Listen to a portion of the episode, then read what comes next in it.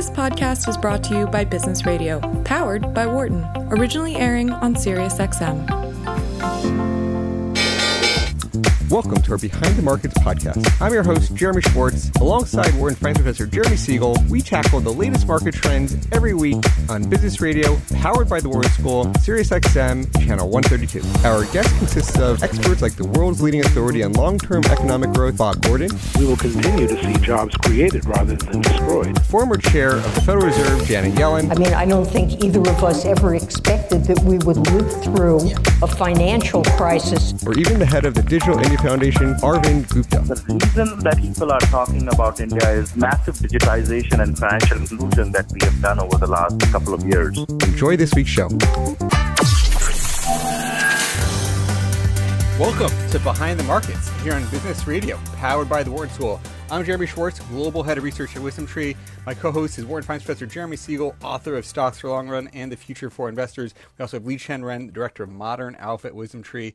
Please note, I'm a registered representative of Foreside Fund Services. Professor Siegel is a senior advisor to WisdomTree. Our discussion today is not tied to the offer or sale of any investment products, and the views of our guests are their own and not those of WisdomTree affiliates. We're going to have a really interesting show today. We have the head of research at Bank of America Merrill Lynch talking about some of his work, uh, very interesting pieces on the end of the 60-40 last year, uh, and, and sort of we're going to update for what's been going on this year. And, and they also have a, a great monthly publication that just talks major themes in the market. We're going to hit on what is uh, Jared and his team focusing on.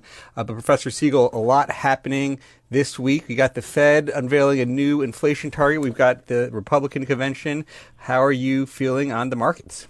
Yeah, uh, an awful lot going on. Well, let's let's put the the Fed front and center. And as everyone knows that has been listening to our show over the last four months, uh, Powell just basically put in you know black and white uh, what I exactly said was happening. The Fed is not going to start acting against inflation um, as it rises above their two percent target.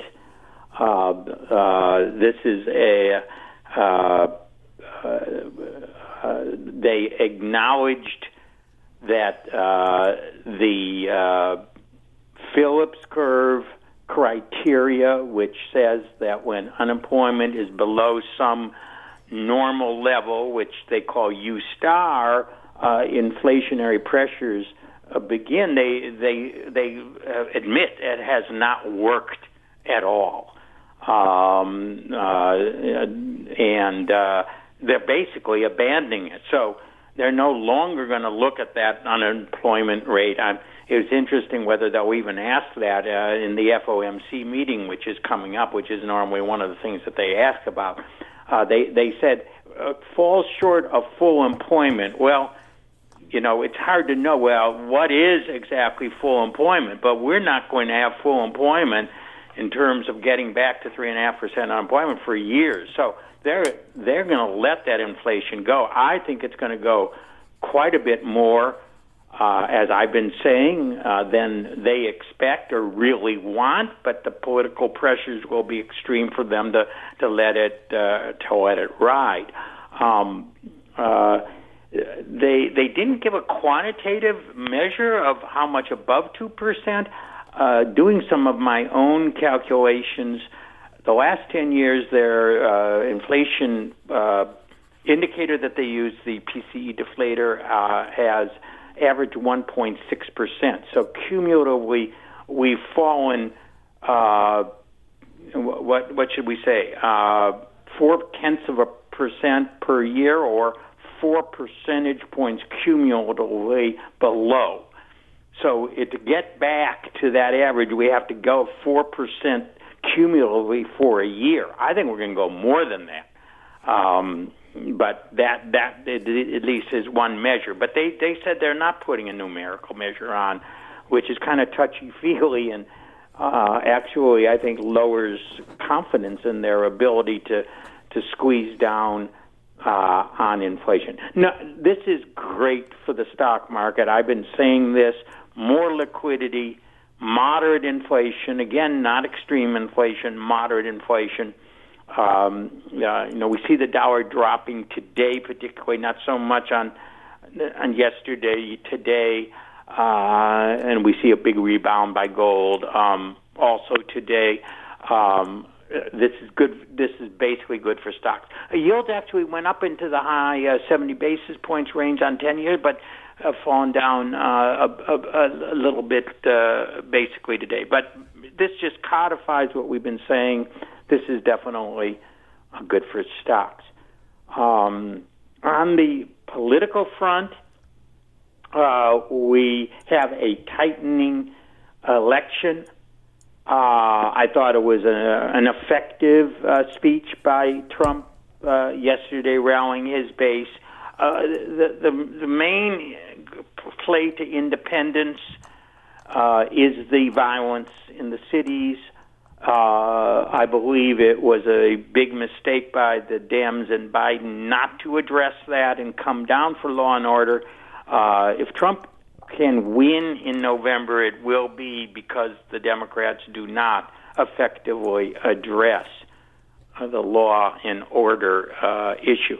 Uh, the uh, odds markets have definitely tightened. Uh, 57-47 for uh, the president, 54-48 for the Senate. Now, both of these were almost 65-35 three or four weeks ago. Um, so they've definitely tightened up on the odds. Uh, there's still a lot to go. Um, uh, uh, uh, debates uh, coming up, uh, and the rest. He did on the virus front. Of course, Trump promised a virus. I've been saying there is going to be a. I mean, promised a vaccine. I said that there is going to be a vaccine. Um, uh, approved. I think it. I think there will be a vaccine that will be approved. I, whether it's November third, I've always said year end, um, but there may actually be some approval uh, that might be uh, come uh, even earlier, and and further therapeutics. Uh, we do see the um, the rates going down in all the so-called hotspot states. Um, deaths remain very low. One should remember, though, that despite the dramatic drop in deaths from this uh, virus, uh, it's a serious virus. And we're we're getting reports um, um, of some people with serious heart damage or change in heart structure as a result of this, even young people. This is still something you don't want to get, and something that uh, you know, oh, I'm going to survive it. Uh, so you know, the measures still have to be taken, but uh, the run of the therapeutics and and potential vaccines makes the future promising, and the death rate going so way down from it um, uh, is also, you know, uh, I think uh, going to encourage the reopening uh, trade going forward. Um, uh, we should also mention uh, the surprise, in my sense, a surprise, the surprise uh, reformulation of the Dow Jones aver- uh, industrial average. As you know, it's the world's oldest continuously computed uh, financial market average, actually.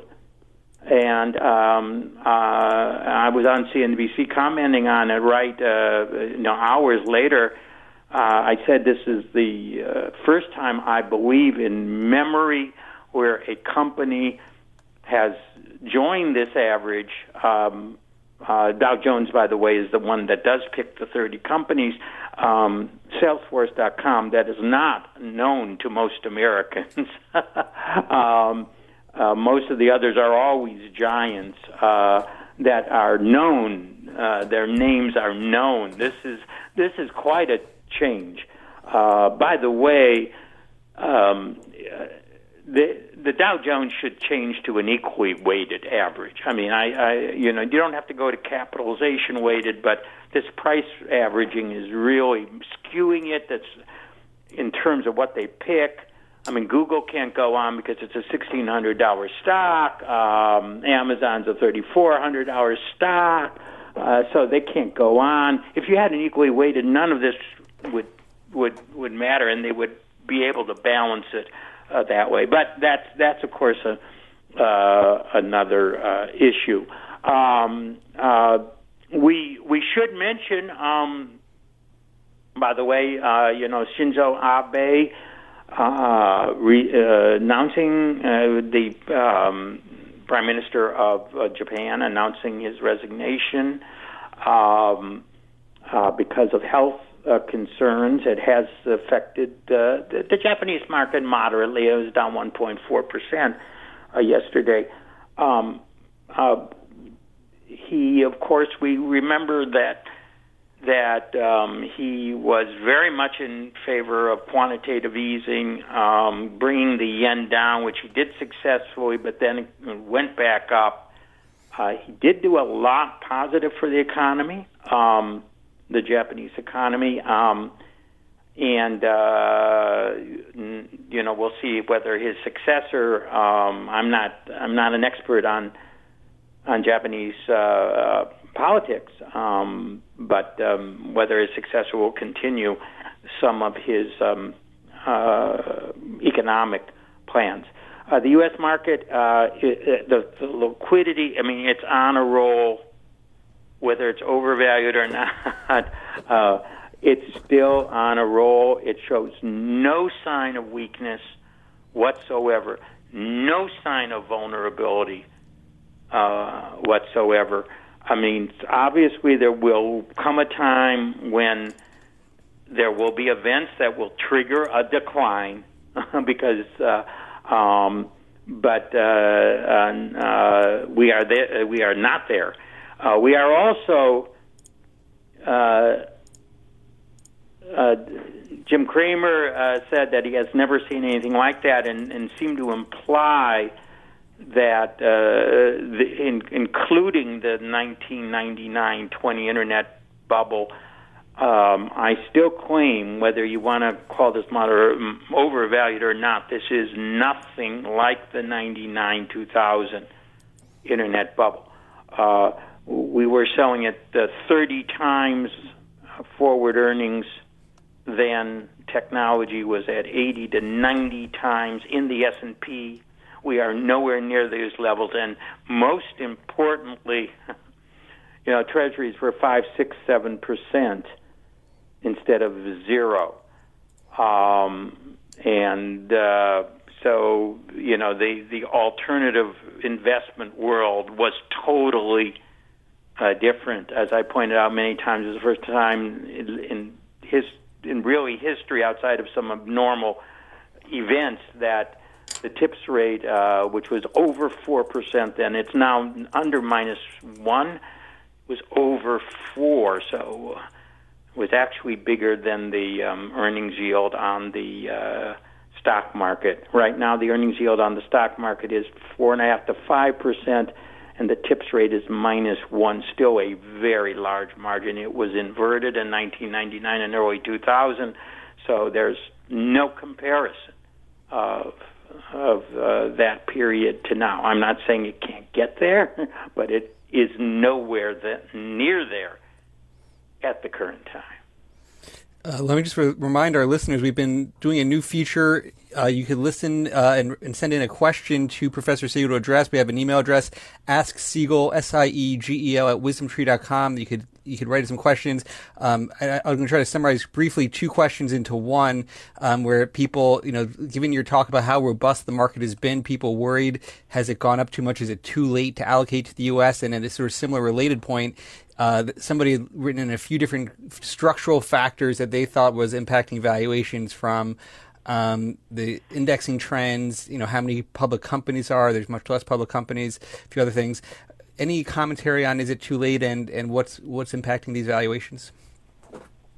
Uh, well, the liquidity and prospective liquidity is impacting uh, the, the valuations, um, and, and, an extraordinarily low uh, interest rates that is accompanying uh, that. I do not think it's too late to be international, and we've been saying that, um, uh, especially with the weakness in the dollar and much lower valuations abroad.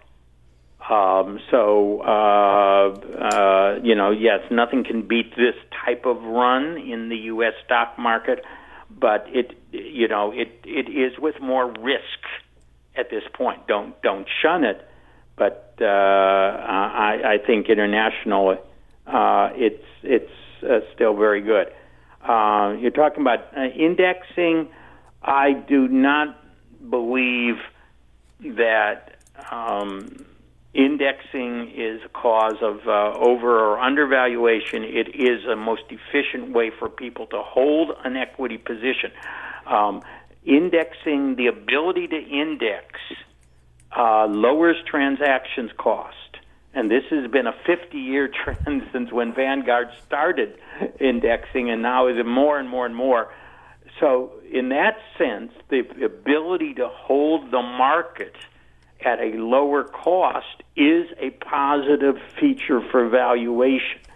But in and of itself, you, you know, the, the, the speculation of people are thinking about Robinhood or everyone that going into Tesla continuously, the bubbles that that will develop in individual stocks, of course, clearly have nothing to do. Mean, Tesla is not even in the S and P 500. Um, so uh, and it's you know one of the, the, the remarkable strong stock at the present time, and I don't it's not not in any of the popular uh, indexes that we have. Well, Professor, thank you for some commentary to start the show. We'll, we'll talk to you again next week. Absolutely, thank you, Jeremy. Uh, you're listening to Behind the Markets on Business Radio, SiriusXM 132. I'm your host, Jeremy Schwartz, and I'd like to welcome this week's guest to the show. Jared Woodard is the head of the Research Investment Committee, the RIC report for people who follow the Merrill Research Team. This RIC report has been one of the long-standing research pieces, one of the most important pieces comes out all the time. Jared, thank you so much for joining the show. Jeremy, thanks very much. I'm really glad to be with you. Uh, so thanks for the patience. Professor went on a little longer than normal, um, but uh, give us some of your sense. Have you been uh, when when you think about the current market environment? One of the things I want to talk about is a, a big piece you guys wrote uh, last year called the the death of the 60-40. I think that's sort of so timely, something that we've been echoing. Professor Siegel's been talking about a lot as well. Uh, but maybe give us your current sense of what's happening in the markets, and then we could drill into some of those big themes. Absolutely. Well, yeah, it's um this has obviously been, I think, a, a really breathtaking year on, on, the decline, but then on the on the upside too. And um, our, our focus lately has been um, really in sort of two areas. Number one is has been sort of more short term about uh, the, the scale and the, and the, prospects for recovery, not just in markets but in the real economy. Um, uh, you know, Professor Siegel mentioned uh, you know prospects for a vaccine for treatments. Um, we've been, I think, equally focused on what's been happening in Washington around you know fiscal stimulus and and new policy measures. That's something that we get a lot of incoming questions from clients and from investors about constantly. But but just as importantly, from our perspective, um, is what happens after we, we come out of the other side of this pandemic, which we you know we think we, we will, um, and what kind of market, what kind of economy um, do we end up with, you know, on the other side of it, and what are the prospects for growth and, and for markets there? Um, we kind of have three scenarios really in mind, which we've been uh, doing a lot of work on this year. So once we get through the pandemic, you know, we see one of one three paths really that that uh, that we could follow. You know, number one would be we'll call it stagnation, the path of low growth, low interest rates, low inflation, low wages, uh, low profits for most companies, and uh, relatively few winners in the market. This is the world that we've been in, obviously, for the past 10 to 20 years, secular stagnation in a world of a handful of, of big winners in equities and a lot of industries and companies that have struggled uh, otherwise. You know, if, if in the best case, if we get a vaccine, if we get treatments, if we get more policy stimulus, our contention is that a return to the, this kind of stagnant um, uh, environment in most developed economies, including the U.S., is unfortunately the most likely outcome. You know, thinking about 2021 uh, and beyond. But there are two other scenarios I think worth worth thinking about that could have some pretty dramatic implications for portfolios.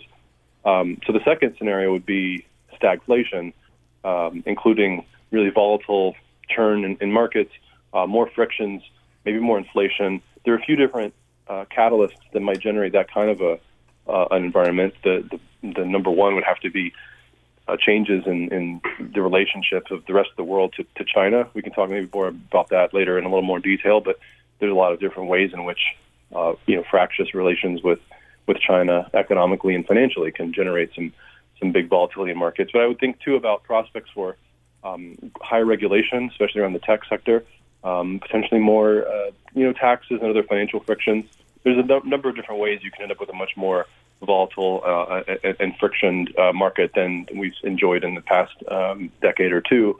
So that require, would require some meaningful changes, I think, to portfolios. But then the number three scenario, and this is the one maybe people are, are the least prepared for. Um, so number one is stagnation. Number two is stagflation.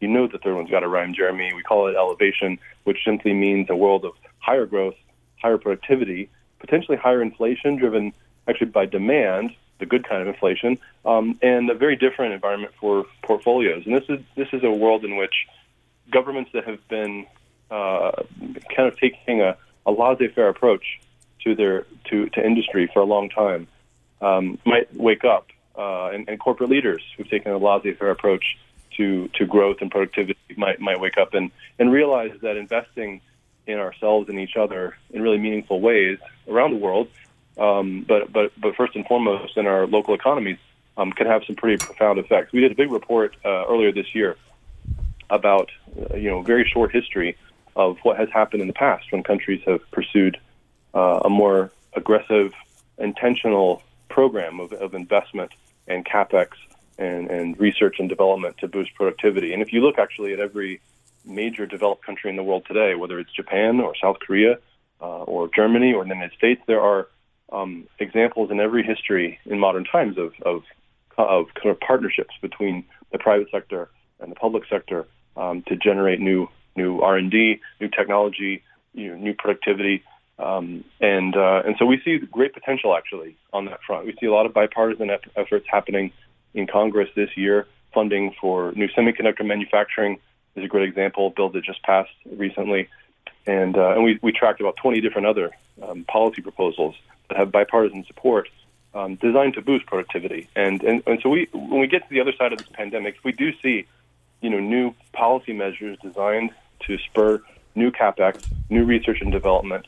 Well, to be honest with you, there's almost nothing more bullish that we can find for economic growth and, and productivity and for investments than that kind of um, you know cooperation around uh, new new avenues of investment and development.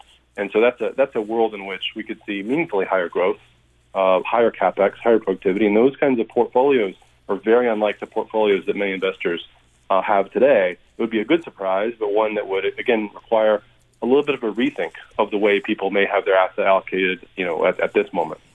That's going to be really interesting to drill into some of those details. I mean, one of the charts from your latest piece was, you know, the world is all one trade today. That basically everything is all part of the same narrative, sort of growth versus value, U.S. versus foreign, um, bonds. Explain sort of how that's all fits together as it's really the same side of, of one theme. And then if you do have an unwind, what is the unwind and what does it have you try to go towards? Well, that's right. It, it is kind of all one trade in the sense that there are relatively scarce opportunities in this world for um, for earnings growth, uh, scarce opportunities for economic growth, and so um, investors of all types, small investors, large investors, have all essentially crowded into the same handful of positions. And while on paper some of them sound very different, they really all tend to become much more correlated in recent years. And so whether it's investing in large cap stocks instead of small cap stocks, that's been a big winning trade. Investing in you know growth stocks instead of value has been a huge winning trade. You know, investing in the U.S. dollar as, as opposed to you know emerging market currencies, huge winning trade. Um, almost anywhere you look, the big winners versus the big losers all have become much more correlated because essentially there's just a handful of firms that can profit um, in the kind of economic environment that we're in. And what's essentially happened is that a lot of the, you know, the, the economic base in many developed countries, um, and in China, I would add as well, you know, the middle class have been kind of hollowed out. And, and what that does to an economy is it, it leaves you with relatively scarce opportunities uh, to generate revenue. You know, when more capital is concentrated in fewer places, that just means fewer places to go, you know, to generate to generate sales. And so you end up with firms all concentrating in narrower and narrower, you know, parts of the market. Uh, and that means investors have a narrower and narrower base of things to invest in with any, you know, reliable story to tell about future profits. And so that's how all these trades then become more correlated. The, the risk to all this um, is not the normal risk of kind of a recession or some, you know, terrible outcome, but there's a different kind of risk, which is that if you do see a, a, an inflationary breakout, especially if it's coupled with a breakout in economic growth uh, along the lines I was just referring to, whether it's from some new industrial policy, whether it's you know some new discovery that you know generates you know better, longer lifespan, better living, whatever you know kind of technological advance, whatever it might be, some really positive scenario that we haven't thought of yet, perhaps um, that that generates a, a new outlook on growth and inflation would mean that the incredibly crowded, um, incredibly expensive assets that a lot of investors, you know, have big stakes in today would actually become much less attractive in favor of the, the, the companies and the assets that have been really big losers from, you know, a couple decades of incredible inequality, incredible globalization, incredible integration in a way that, that has left made those you know opportunities really scarce. And so, um, while it's not our base case again for some you know absolute decimation of the crowded growth stocks, for example, we think there's real you know big potential in some of those firms. Um, it is a different kind of a risk and something that's certainly worth thinking about. Now, um, when when you think about the how you're suggesting, given all this uncertainty in these three different scenarios, uh, you know, one of the other trends has been been quality type investing this year. Own quality is one of the themes. Is that something that you think, given all the, the outlooks, that, that if you're going to own you know equities, that a, quality filter is, is how you have to do it? Absolutely. Um, investors who, if you just, there's a very simple approach that worked well this year. If you look at uh, you know the companies in the S and P 500 and you go and look up their their credit ratings, their S and P uh, you know, the, the rating on their debt, for example, and you just bought um, things that are, you know, rated as investment grade, and, and you looked especially at um, the higher quality within that, um, those stocks performed much better. I mean, they, they have much less downside um, uh, in, in March and in April, and they have performed really well kind of in the rebound. Um, it's a really obvious, almost kind of a approach to take. It may not be the best one for every investor, but our, the point simply is that applying – whether it's that kind of a quality screen or some other filter, um, you can you know reduce your downside and still keep participation on the upside. Our colleagues in, in equity strategy at, at the bank uh, had a nice piece on this earlier um, on this week, in fact, about how even for value investors, applying a quality filter can really help uh, improve the risk, you know, reward profile of, of any investments that you might make. Very good. So we have you for the whole show, and I think we're going to drill into some of these themes for you know much more. But sort of to tease out the second half of the program, you know, one of the reports that caught my eye last year was this the death of 60-40 portfolio. Any reactions to that report? Uh, then of course it came right before the pandemic, so you know, so then you had the big swoon and now rebound. How are you thinking about sort of the bottom line conclusion of of the death of the 60-40 and what it means to the different uh, research threads you guys are working on? Yeah, I mean, without getting into all of it just yet, I mean, I think the, the big takeaway for us is um, we're more confident than ever on, on the on the big outlook for uh, potentially much higher uh, you know interest rates over the long term, at least uh, the, the low of interest rates, let's say, you know, very likely this year. And and the biggest conclusion of all, I think, is that the the, the big hedging function that Treasury bonds, especially long-term Treasury bonds, have provided uh, classically in portfolios. I think that hedging function, that diversification function, is going to be much less attractive in the in the years ahead you know this is going to be one of the most important themes is what what changes to get that uh, natural hedge this sort of extra diversification they provide. Uh, this is going to be a big theme. We're going to continue talking with Jared Woodard from Bank of America Merrill Lynch Research. You know the, the report that caught my eye was this the death of 60 40 uh, and and how to be positioning. And now you've got these ultra low bond yields Jared that make this challenge. We talked about people have been buying bonds as a diversifier as a hedge to equities in some ways. Now, now you talk about in, in one of your pieces how this diversification was not always true. So maybe talk about what the correlation structure of bonds and stocks were before the last two decades, how how that different and what might have been different about that that environment than today. Yeah, absolutely, Jeremy. This is a great place to start because we know that you know there are different phases and regimes in history, and and uh, the one that we've been in recently hasn't always been the case. So a lot of the, the literature, the academic literature, the industry literature that has justified that 60-40 model or other kind of conventional allocation models um, is really based around you know the kind of 30 plus years of, of returns in which you know treasuries have provided have provided a real hedge to to bond to, to stock portfolios. But if you look further back in, in the history of the United States, there's definitely periods where that was not the case. Um, certainly when um, you know interest rates were higher when inflation was higher, um, when, when bond yields were higher, um, the correlation between stocks and bonds uh, was sometimes very different. And and you know we don't want to get too technical here, but um, the way the way we make this really simple for a lot of a lot of investors is to think about what you buy if you buy a treasury bond today, and what kinds of you know outcomes can you expect to see to make a decision about whether that's a good thing to buy or not. So let's just you know the numbers very simply here. You can buy a 10-year U.S. Treasury bonds today, and you're, you're going to yield about you get a yield of about 0.7 uh, percent. Now, the nice thing is obviously you'll you'll get your money back. There's no there's no credit risk. Um, the problem is that uh, you're locking in an incredibly low rate, record low, in fact. Um, and this is a world in which you know on the conservative side, market estimate of inflation at about 1.7 percent. So what that means is that you're losing you know a percentage point a year uh, on on, a, on an inflation adjusted basis. You're essentially locking in a loss to own to own that hedge, to own that insurance. Now, that's very expensive insurance. Um, we we did some just very simply some numbers going back uh, a little while. If you had a dollar in the year uh, 1950 and you bought U.S. equities um, with that dollar, uh, you'd have about $1,763 today. If, on the other hand, in the year 1950, if you could see the future, you knew that 60-40 was going to be the kind of dominant model, and that's what everyone should do. And so you put you invested in a in a you know U.S. equities 60%, uh, U.S. Treasuries 40%. With that dollar in 1950, you'd have about $530 uh, today. So you would have missed out on some pretty dramatic uh, upside potential.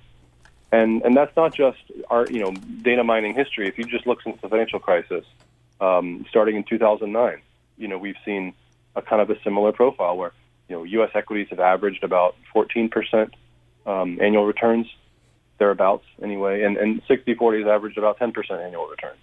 What that means is that you're giving up some pretty meaningful um, appreciation over the course of a business cycle in order to carry you know that insurance sort of on an ongoing basis. It's very expensive, and and that's why when we think about paths for the future, I think the case for really large allocations to long-term Treasury bonds gets even less attractive.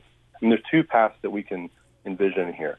With 10-year yield at 0.7 percent, um, it's difficult to imagine it getting you know all the way to zero, but maybe that's possible. Maybe there's you can squeak out a little bit more of a of a, of a price price return. Um, but what's more likely, in our view, is one of two things: either either yields go up meaningfully, um, and we can think about lots of different ways that might happen. If the Fed decides that they're just going to let inflation run, they're not going to pursue uh, yield curve control, which is something that's been done in Japan, it's been done in U.S. history before. I'm sure that you know your listeners are familiar.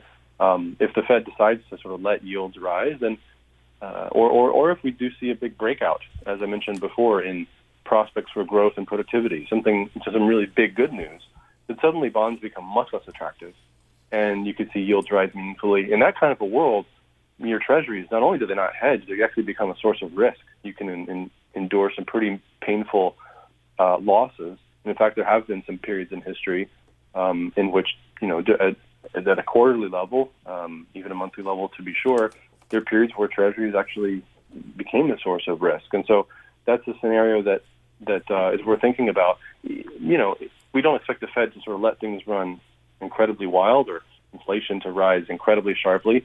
But you know, the second path would be let's just say yields stay flat, um, right where they are, not even a meaningful uh, rise.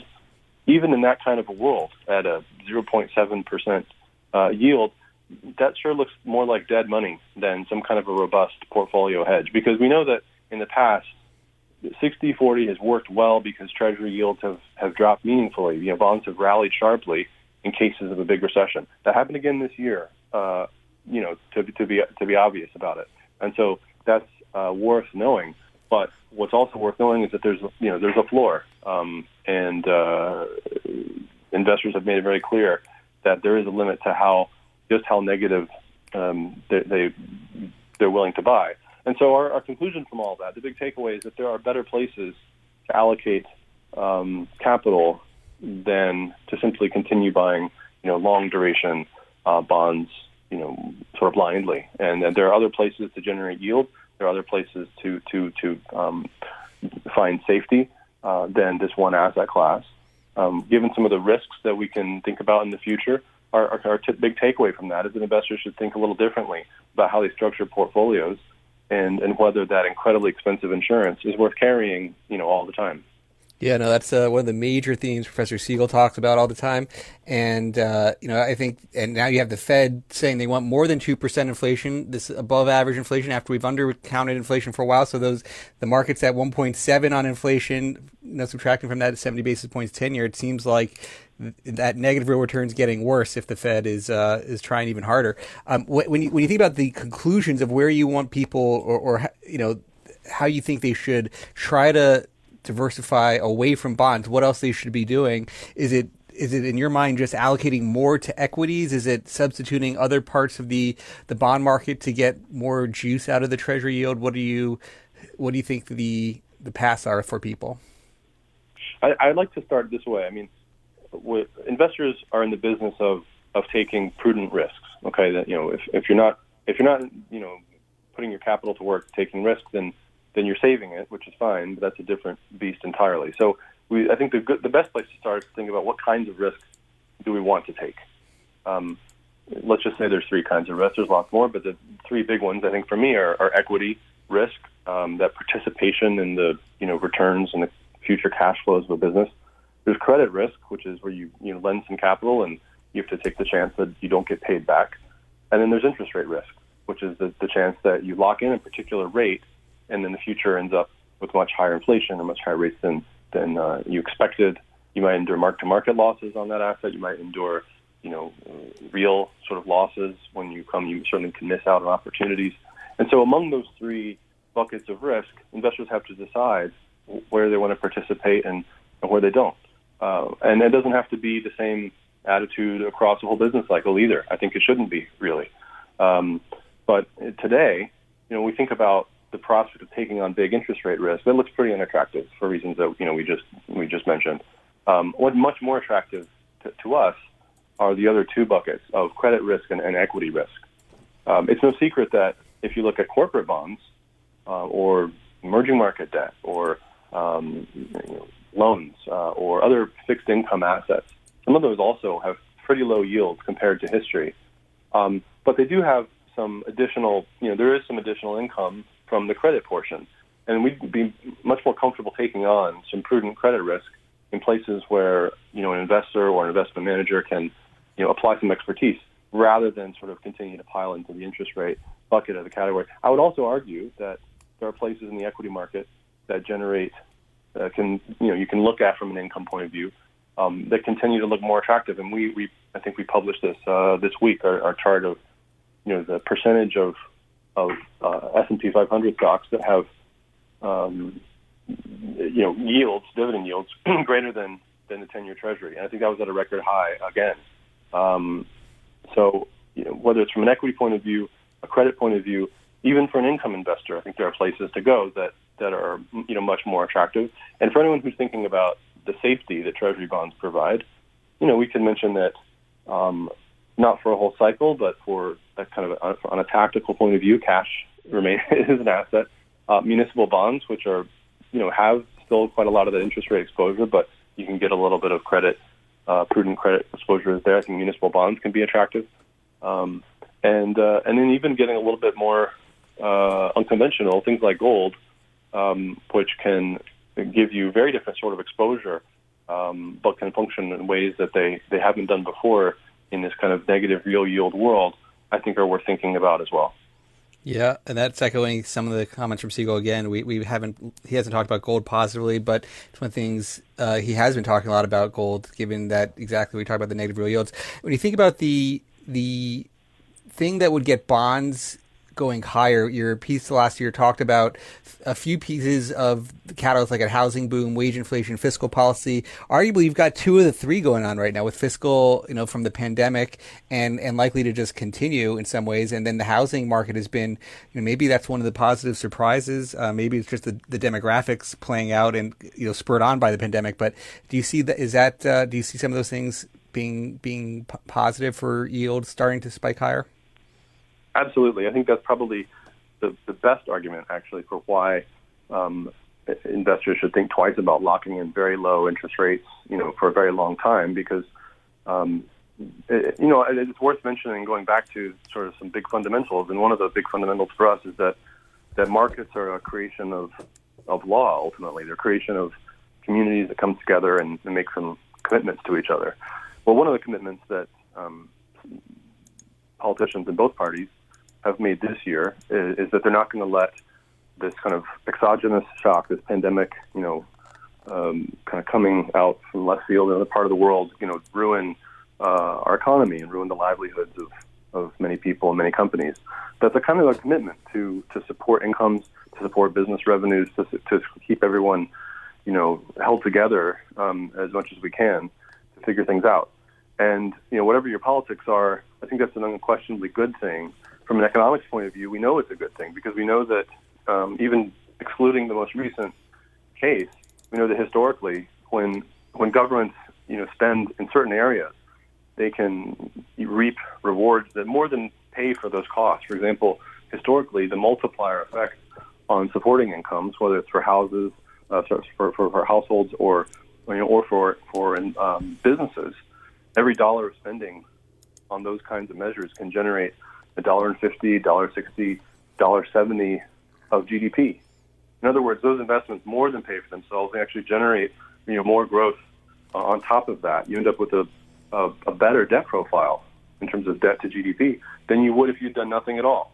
It's a point that really fiscally austere folks, I think, have have, have always failed to appreciate that you know markets and economies are, are you know social enterprises. So if we keep the rule of law intact, if we keep you know uh, conditions intact, to, to grow over the long term, we actually can do much better than if we just sort of commit to austere, um, you know, uh, conditions for everyone. The, the really bullish scenario, though, Jeremy, is when you, you start thinking about um, investments and reforms on supply sort of things, where you increase the potential for long-term productivity. So I mentioned supporting incomes. You get the kind of 1.5, 1.7 type multiplier. The really eye-popping numbers uh, are when you, you make big investments in the future, whether it's you know, R&D into new technology, whether it's uh, um, incentivizing um, new capital investments in, in productive firms or creating infrastructure or healthcare or other kinds of broad benefits that can actually spur broad-based economic growth. Historically, when when the public sector invests in those kinds of enterprises, every dollar of, of investment can generate, you know, a dollar ninety to even three dollars of GDP, um, and that's why I say, uh, in many ways, the United States and, and big parts of the developed world have been riding off of the fumes of Cold War era spending, especially when it comes to research and development and, and, and new productive technology. There's some really big investments made there. In fact, if you think about the smartphone, um, one of my favorite uh, economists has a nice book about this. There's you take apart all the components of a smartphone, whether it's the touchscreen or the GPS, uh, the internet components, all the major new innovations there were actually developed uh, through public institutions, whether it's universities, Department of Energy, the military, a lot of it from Cold War era funding or, or stuff that came after. When you get those big public investments, um, not sort of handouts to, to political cronies, but I'm talking about you know investment in productive uh, future technology, um, and then you hand it off to the private sector to sort of make the most of it, you know, to turn into something really valuable and profitable. Um, incredible things can happen, and the reason I'm, you know, maybe maybe a little bit concerned about the near term, but actually pretty bullish for the medium and the long term is that I see happening, you know, politically a change from that idea of simply extracting as much profit as we can, you know, in any given quarter toward instead thinking more about investments uh, for the future. And I, as I said before, I think this is um, a bipartisan effort in ways that it hasn't been for a very long time. It's not just military technology anymore either. It's you know alternative energy. It's new forms of industrial uh, engineering. It's, it's ways of making things more efficient. Very bullish stuff. As it happens, I think you're going to see um, markets reprice their long-term assumptions about prospects for growth, prospects for pr- productivity, and in that kind of a world, as I say, the big losers from globalization, the big losers from deflation, um, sectors like energy and industrials and financials um, can suddenly become the big winners. That that'll be really interesting to watch and see how the political dynamics come together to support that. I mean, I think you definitely the, the fiscal gates have opened, and now trying to figure out where uh, do they put that money to work most efficiently. It's going to be very interesting to watch navigate over the next the next season. We're, we're talking with Jared Woodard, who's the head of the Research Investment Committee at Bank of America Global Research. Jared, one of the things that I thought also um, you know might be interesting. You know, you've talked a, a little bit at the beginning of the show about how the China-U.S. relationship might be changing, and and arguably perhaps China is doing some of this type of spending that you're talking about, and they've been been ushering in a sort of technology cohort that arguably gives our technology companies a run for their money. Uh, any sense of that? And then there's a lot of d- dynamics, political dynamics there. I, we still have Li Chen on the line, I believe, and we'll get her to comment on on some things on on some of the, the political tensions. But uh, what's your, your high level view of the U.S. China relationship and and how that's that's coming into the mix? Yeah, I think our sense is that the U.S. and China are on a um, have been on a kind of a collision course for a while, and and the U.S. and other Western countries um, kind of were actually in a conflict that they didn't even realize they were fighting, um, and, and only just started to, to sort of wake up. Um, China's made in 2025, you know, um, uh, plan, which is essentially import substitution, essentially, you know, cutting out uh, Western firms from um, the Chinese supply chain, Chinese economy is something that uh, caught a lot of people's attention, and I think spurred a lot of this in ways that hadn't been appreciated before.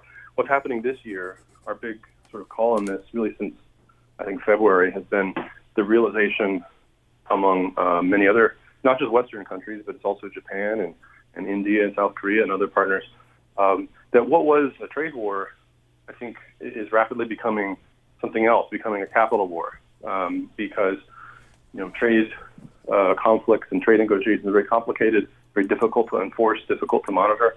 Capital markets are much easier operationally, and they're also an area in which the United States and other countries, I think, have considerably more leverage. So you've seen this happening now in the news. We've had increasingly folks kind of join us in this view over the past several weeks.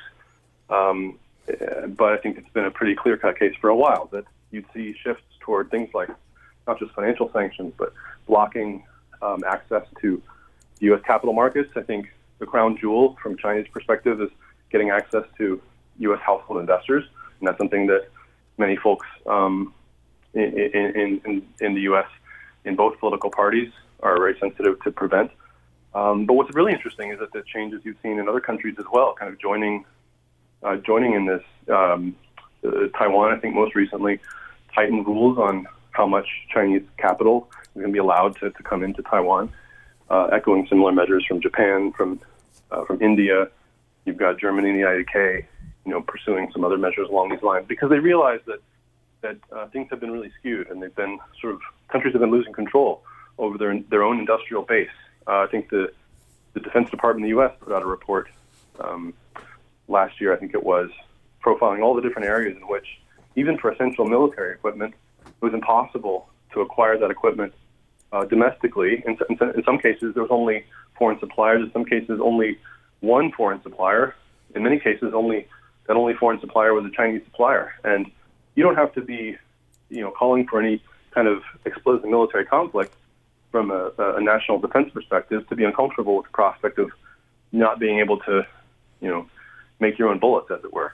Uh, so there's been a realization, and it's not just uh, on the right or on the left, but a realization that um, across Western economies, having a robust, broad industrial base is absolutely essential. And the folks who had promised that globalization would sort of take care of all this and would smooth everything out, you know, proved to be to be wrong. And so you're seeing, I think, a policy shift that's been years in the making. It's probably going to be years in the making still. But as it happens, it means big shifts in supply chain, big shift in capital expenditure. Um, we put out a report in the department uh, um, recently, arguing that for um, firms that have operations in China to shift production out of China, except for you know production meant for the domestic Chinese market, but if you were to shift everything else out uh, into other regions, either onshore or move it to to allies, uh, that would cost about a trillion dollars over five years, and would have a very negligible effect on you know for return on equity and other kind of profitability measures. In other words, not nearly as expensive as people had thought. And so that's why we've seen, actually, I think in 90% of our industry coverage, we've seen firms already adopting what they call a China plus one strategy of, you know Chinese production for the Chinese market, moving production elsewhere for you know markets around the world. We think that trend is only going to accelerate, and as it does, again, I think there's going to be some industries and some uh, sectors that that do well in that kind of a world.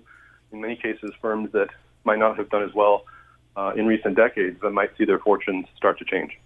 Let, let me bring in Li Chen first. we only have a few more minutes here, uh, but Li Chen, you, you talked a little bit about you know the one of the, the current political tensions is are they going to delist the companies in the U.S. Uh, and, and sort of Jared talked about one of the, the access to the U.S. capital markets is one of the, the pros for for to give us your current read of that situation, and and you you put together a piece out today saying six reasons not to worry about the delisting, but but give us your your quick recap there.